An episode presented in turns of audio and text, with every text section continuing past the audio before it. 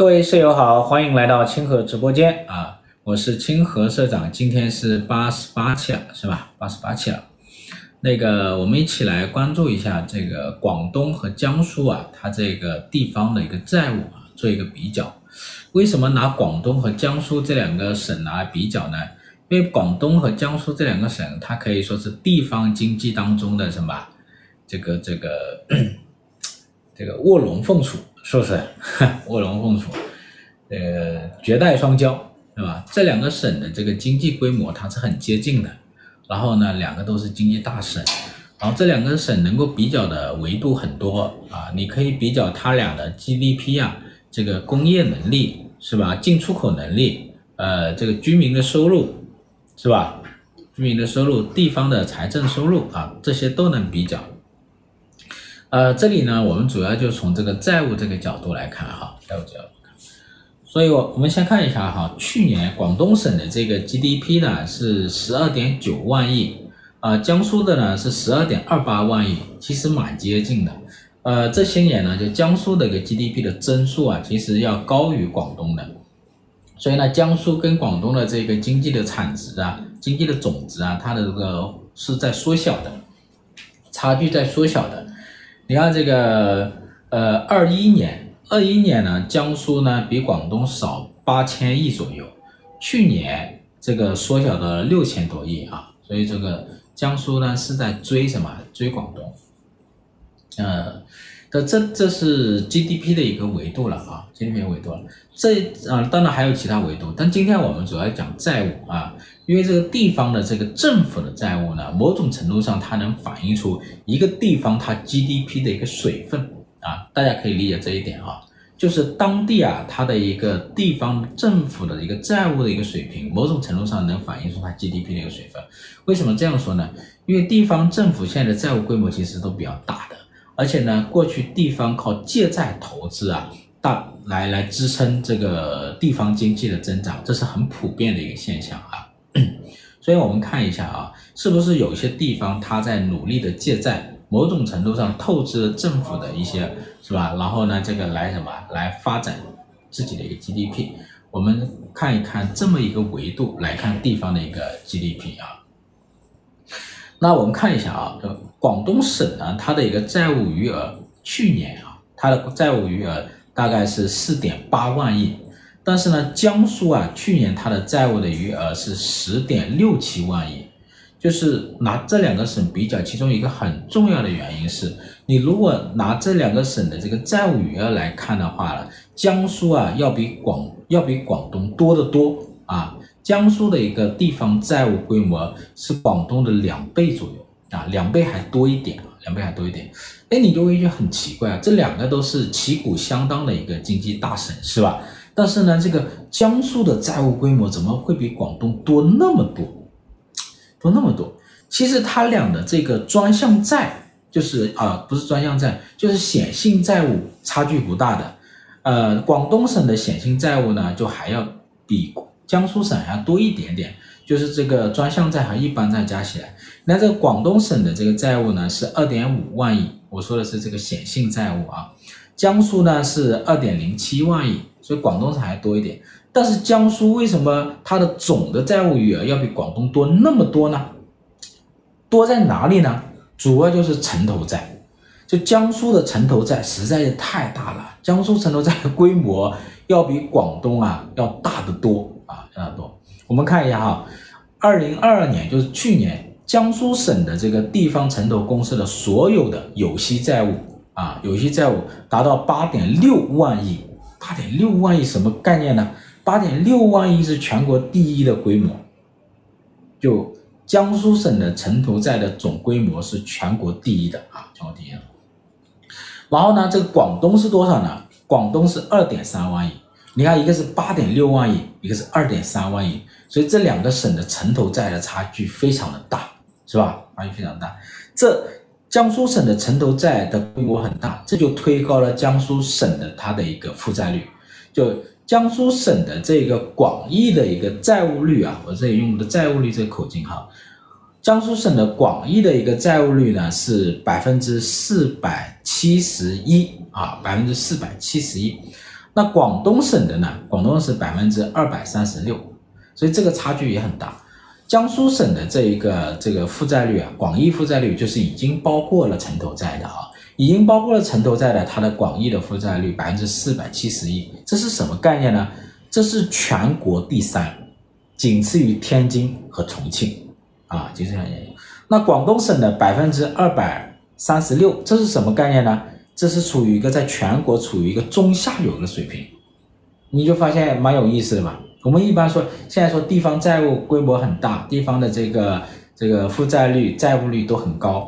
那我们来看，来比较的时候，会发现广东和江苏同是经济大省，江苏的这个包括城投债在内的广义的债务率是吧？百分之四百七十一，全国第三。广东呢是全国下游水平啊，偏下游的水平。所以这两个省的这个债务就特别的大，特别大。债债务的这个差距有就会有很大的差别。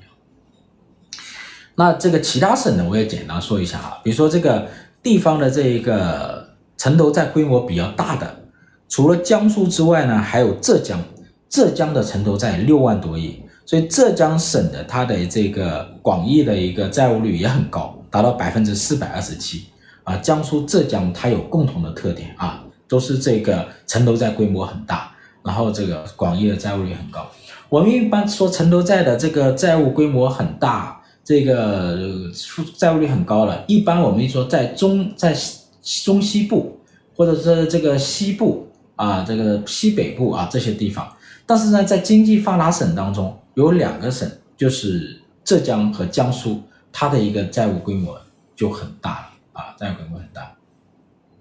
所以浙江和江苏它的这个城投债的规模都非常的大。呃，广东呢就要小一点。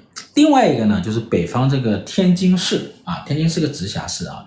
天津市呢，它的一个广义的负债率很高啊，债务率很高。天津市的广义的债务率达到百分之七百六十一啊，就加上了城投债之后，是全国第一的，全国第一。这个我就简单跟大家说一下啊，嗯，简单说一下。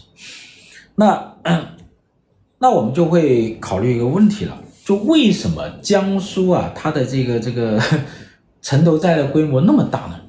是吧？我们这有一个问的问题，是广东省发展早底子好吗？呃，其实江苏的底子也是不错的，江苏底子某种程度上啊，江苏的底子可能比广东还好一点。某种程度上来讲，就从这个城市均衡发展的角度来讲啊，呃，城投债呢，啊、主要是零八年之后开始发展的哈。那为什么零八年之后江苏大规模的建城投债啊？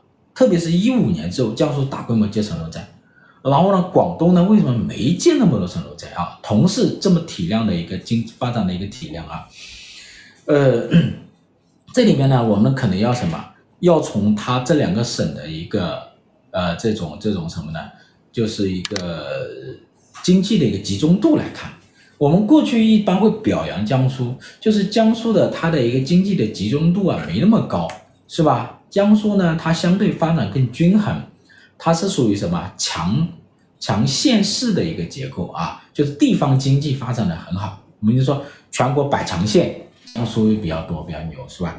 然后呢，这个这个广东呢，它是集中度比较高，它主要集中在这个珠三角啊，珠三角。然后呢，它发展不太均衡，对吧？越北越东越西啊，都跟珠三角差距很远。然后呢，集中了两大经济强势啊，广东和这个深圳啊。同时呢，东莞和佛山也不差啊，所以这两个经济的集中度不一样。但是呢，在城投债这个问题上啊，反而是江苏这种集中度不高啊，集中度偏低。然后呢，是这一种强。强县市的这种发展呢，大规模的启动了城投债啊。你看，我们简单说一下江苏的这一种下面的这一种这个地级市的这个广义的债务率。你看，去年江苏省地级市它的这个广义的债务率超过百分之三百的就有十三个啊，就有十三个。你看这个呃苏州、无锡还有这个宿迁是吧？这三个市呢，这是百分之三百以上啊，然后呢，另外呢，这个呃，这个还有几个呢？还有另外三个呢，是百分之四百到百分之五百，那超过百分之七百的这个泰州、淮安，然后这个镇江，这些就这些就很大啊，差差距很大。但是 但是呢，这个广东就不太一样。整体上来讲的话呢，广东呢它要低得多啊。广东你看它的这个城投债，城投债比较大的，主要就是广州和珠海，是吧？这广义负债率比较高的，主要就是珠海了，然后珠海比较高，然后这个肇庆和梅州啊，然后整体上来讲的话呢，它它这个这个这个整体上来讲，它城投债的规模和它的一个债务率啊，就是我们说的这个隐性的一个债务率呢，都要比江苏的一些县市要比较要低一些啊，要低一些。嗯，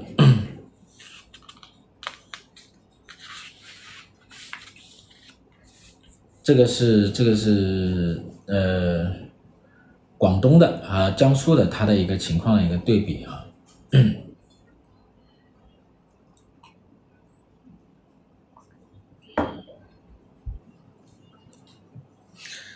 那江苏呢，这里呢还有一个就是说这个。说这个城投公司的啊，城投公司的这个债务，呃，余额，苏州是比较大的，债务余额达到一点一万亿啊，南京也很大，一点五万亿，一点五万亿。另外一个还有很重要的是，这个江苏啊，它很多是在地方，就是在地方啊，它的一个债务，像这个淮安，是吧？淮安呢，它的这个这个隐性的这个负债率很高，百分之六百一十三，对，这个很高啊。嗯，嗯，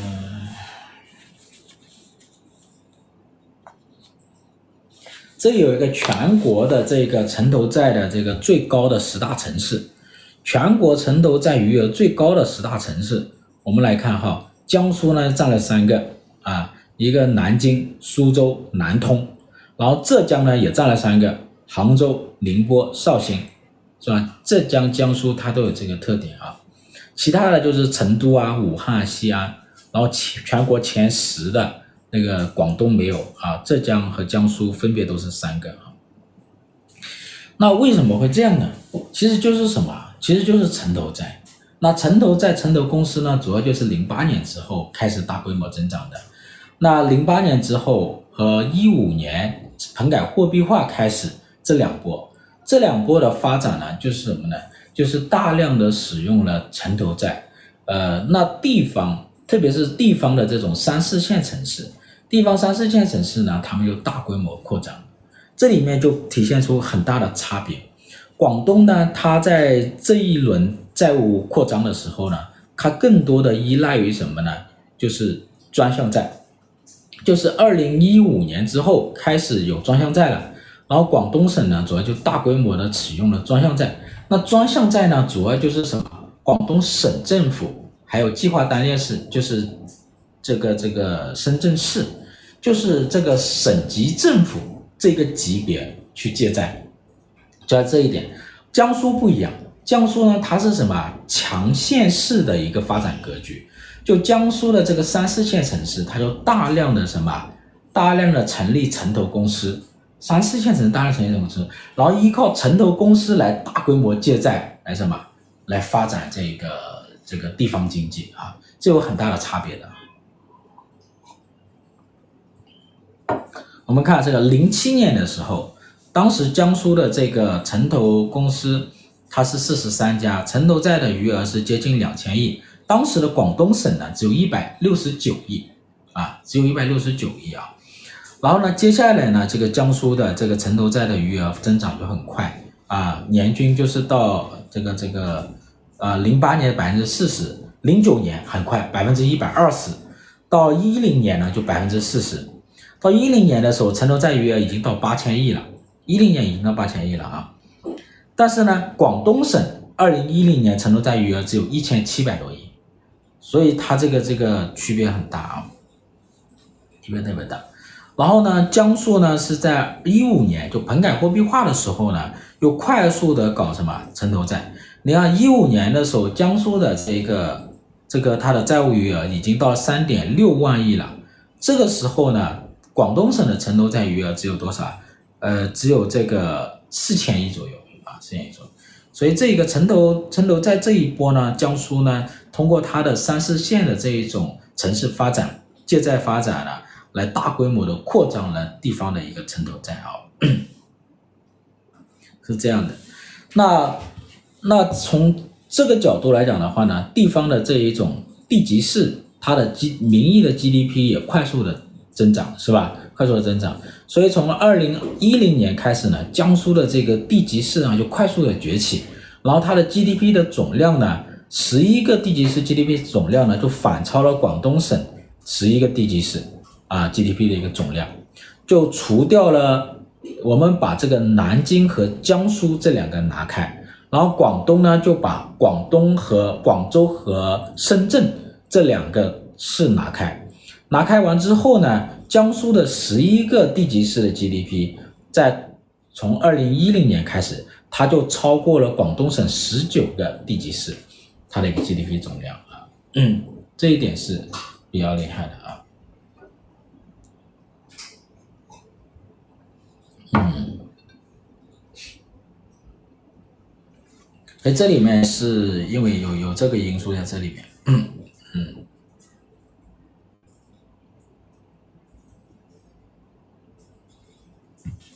你看这个江苏省，它的这个县市级别的城投企业非常的多啊。江苏省的县市级别的城投企业是全国最多的，它的县市级别的城投企业就是我们的县级别的县级别的城投企业呢，达到四百二十三家，四百二十三家。地市级别的就地区级别的是一百九十四家，省级的只有三家啊，省级只有三家。那广东省不一样，广东省的城投企业主要就是地市居多啊，地市居多。然后呢，广州市的十七家，呃，深圳市的十家，肇庆的九家啊，就前面的。所以这个城投债的啊，城投企业的分布啊，可以看出这个江苏省很多是在县级啊，县级城投债。这里面我可以做一个简单的一个对比啊，那所以从这个债务结构来看的话呢，广这个江苏呢，它是属于很典型的中国的地方债的债务结构，就是省级政府相对来讲债务规模还没那么大，更大的是在什么县市级别啊城投债，而且是在城投公司，这就出现一个什么呢？叫做债务结构的一个错配，我们说的这个信用和债务错配。一般来讲，你省级政府的信用要好一点、高一点，你借的债要大一点，是吧？你地方县市的这一种信用级别要低一点，你借的债要少一点，甚至不用不不要借债，是吧？一般是你这样子才能叫合理。所以相对广东来讲的话，江苏啊，它地方债务的这一种结构啊，要更不合理啊，就是它的信用和这个债务错配问题比较严重啊，比较严重。这也是我们现在这一轮化债的一个重点啊，就我们说的债务置换，债务置换就想通过省级政府比较高的一个信用债，置换掉县市级别比较低信用的那一种城投债啊，是我们现在这一轮化债的一个重点。嗯，然后呢，江苏呢，它在这个政府性基金收入这一块的依赖度也更大。也就是说，江苏它在这个城投债的依赖度上也比较大，因为很多借这个城投城投债了的土地财政不是城投债，土地财政借很多城投债呢，它是依靠土地财政来还的啊。然后很多城投债的融资的投资也投入到土地上去了啊，投入土地上。所以的话呢，江苏啊，它的十三个这种地市地级市当中，它的一个城呃这个这个土地财政的这个依赖度呢。要很高啊，要比广东要高得多啊。所以这两年呢，因为这个土地财政的收入大幅度下滑，对江苏这个政府性基金收入的压力就要很大啊，要压力很大。这一点是呃要注意的。那江苏的这个一般公共预算收入呢，一般我们说的是什么？财政收入哈，财政收入这一块的话呢，它又不如广东啊。它更多的是靠什么？政府性基金收入，就说土地财政。它的土地财政收入呢，其实广东的两倍啊。那一般公共预算收入主要是税收的这一块呢，没有广东多。但是因为广，因为江苏的这个老年人的比例要高一点，就我们说老龄化程度要高一点。江苏六十岁的上的老人的比例达到百分之二十一点八四，啊，要高出全国平均水平啊三个百分点左右啊，差不多。所以这一点的话呢，它的这个财政支出的压力啊就要大一些了啊。嗯，大致是这样子啊，所以。呃，当然，这两个省还有好多维度的比较。这里呢，我们主要就是比较它的什么？比较它的一个债务，好吧？呃，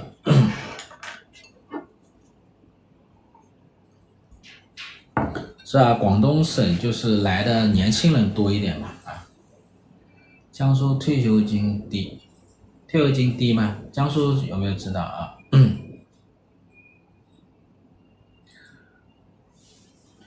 广东的。产业产业也好，或者经济的集中度它比较高嘛，主要就是在广州和深圳，所以这两个地方它主要是专项债借的多一点，所以它这个地县级市的城投债少一点。江苏呢，地县级市啊，地级市还有这种县级城投债借的多，这种发展模式不太一样。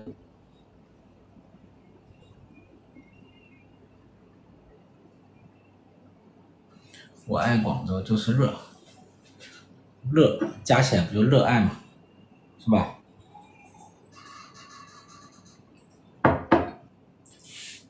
整体上来讲的话，广江苏的这个呃居民收入水平还是要比广东高啊，平均呢，平均的居民收入水平，区域的发展的一个均衡度要比广东要好啊，这有差别。但只是跟大家沟通一下这个债务，这两地的债务的差别吧，也可以从其他角度去比较。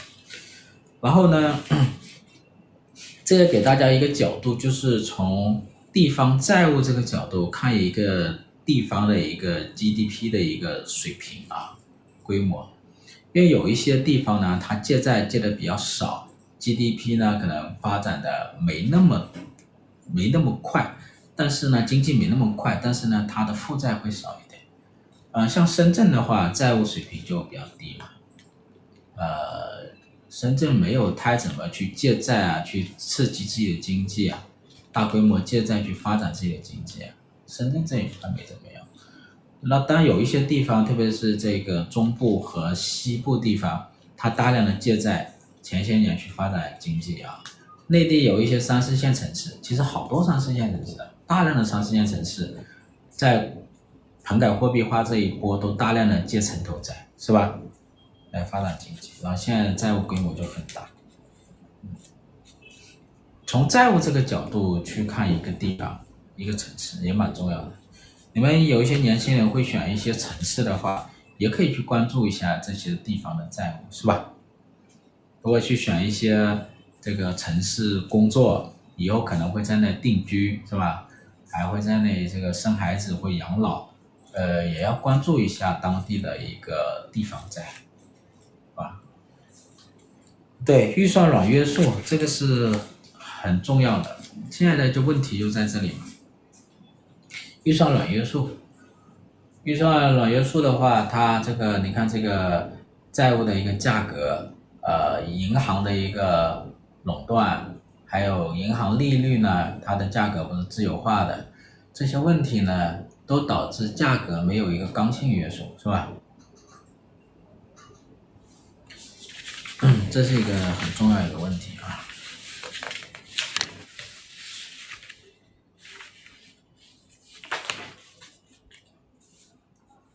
嗯，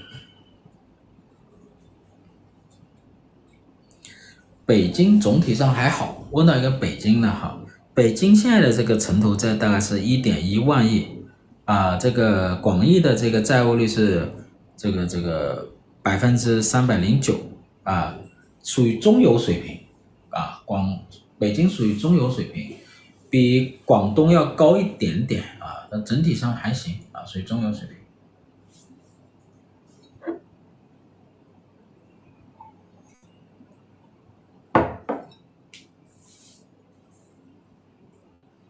上海是吧？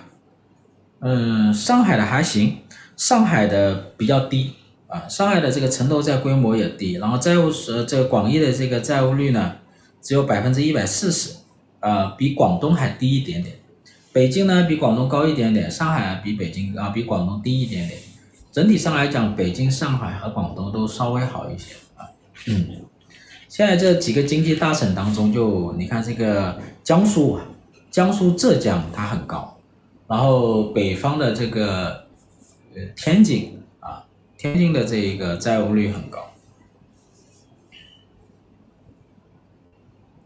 其实东北都还好啊，辽宁啊、吉林啊、黑龙江啊，东北还好。像黑龙江主要就集中在这个哈尔滨，黑龙江的这一种县级县县级市啊、地级市啊，它的一个债务率都不高啊。就东北没有大规模的去借城投债，知道吧？东北人最想通了，是不是？想的最通了，是不是？折腾个啥呀？是吧？折腾啥呀？嗯。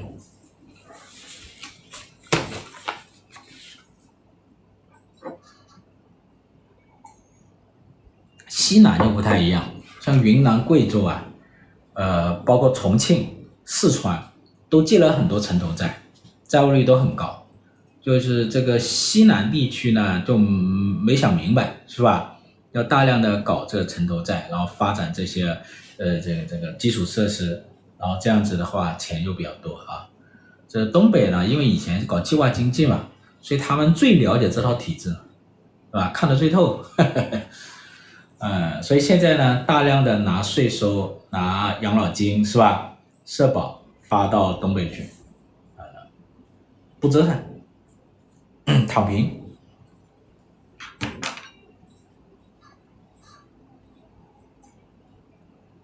天津啊，天津以前不是搞一个这个呃新区是吧？天津以前搞了一个滨海新区，是不是？大量的投资，大量投资，然后呢，GDP 的水分比较大，呃，钱也不知道哪去了，然后后来就是挤 GDP 水分，结果 GDP 的水分挤下来了，债务是刚性的，债还在那，GDP 没了，GDP 少了很多，是吧？财政收入也下降，那，整个天津市它这个债务规模就很大，就你借了很多钱，最后这钱不知道哪去了，又没产生 GDP，也没产生什么税收收入啊，所以比较要命。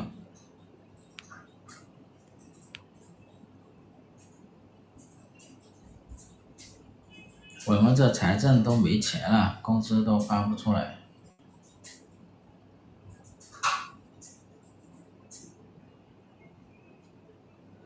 这两个地方泡沫再大，也比内地很多地方强，是吧？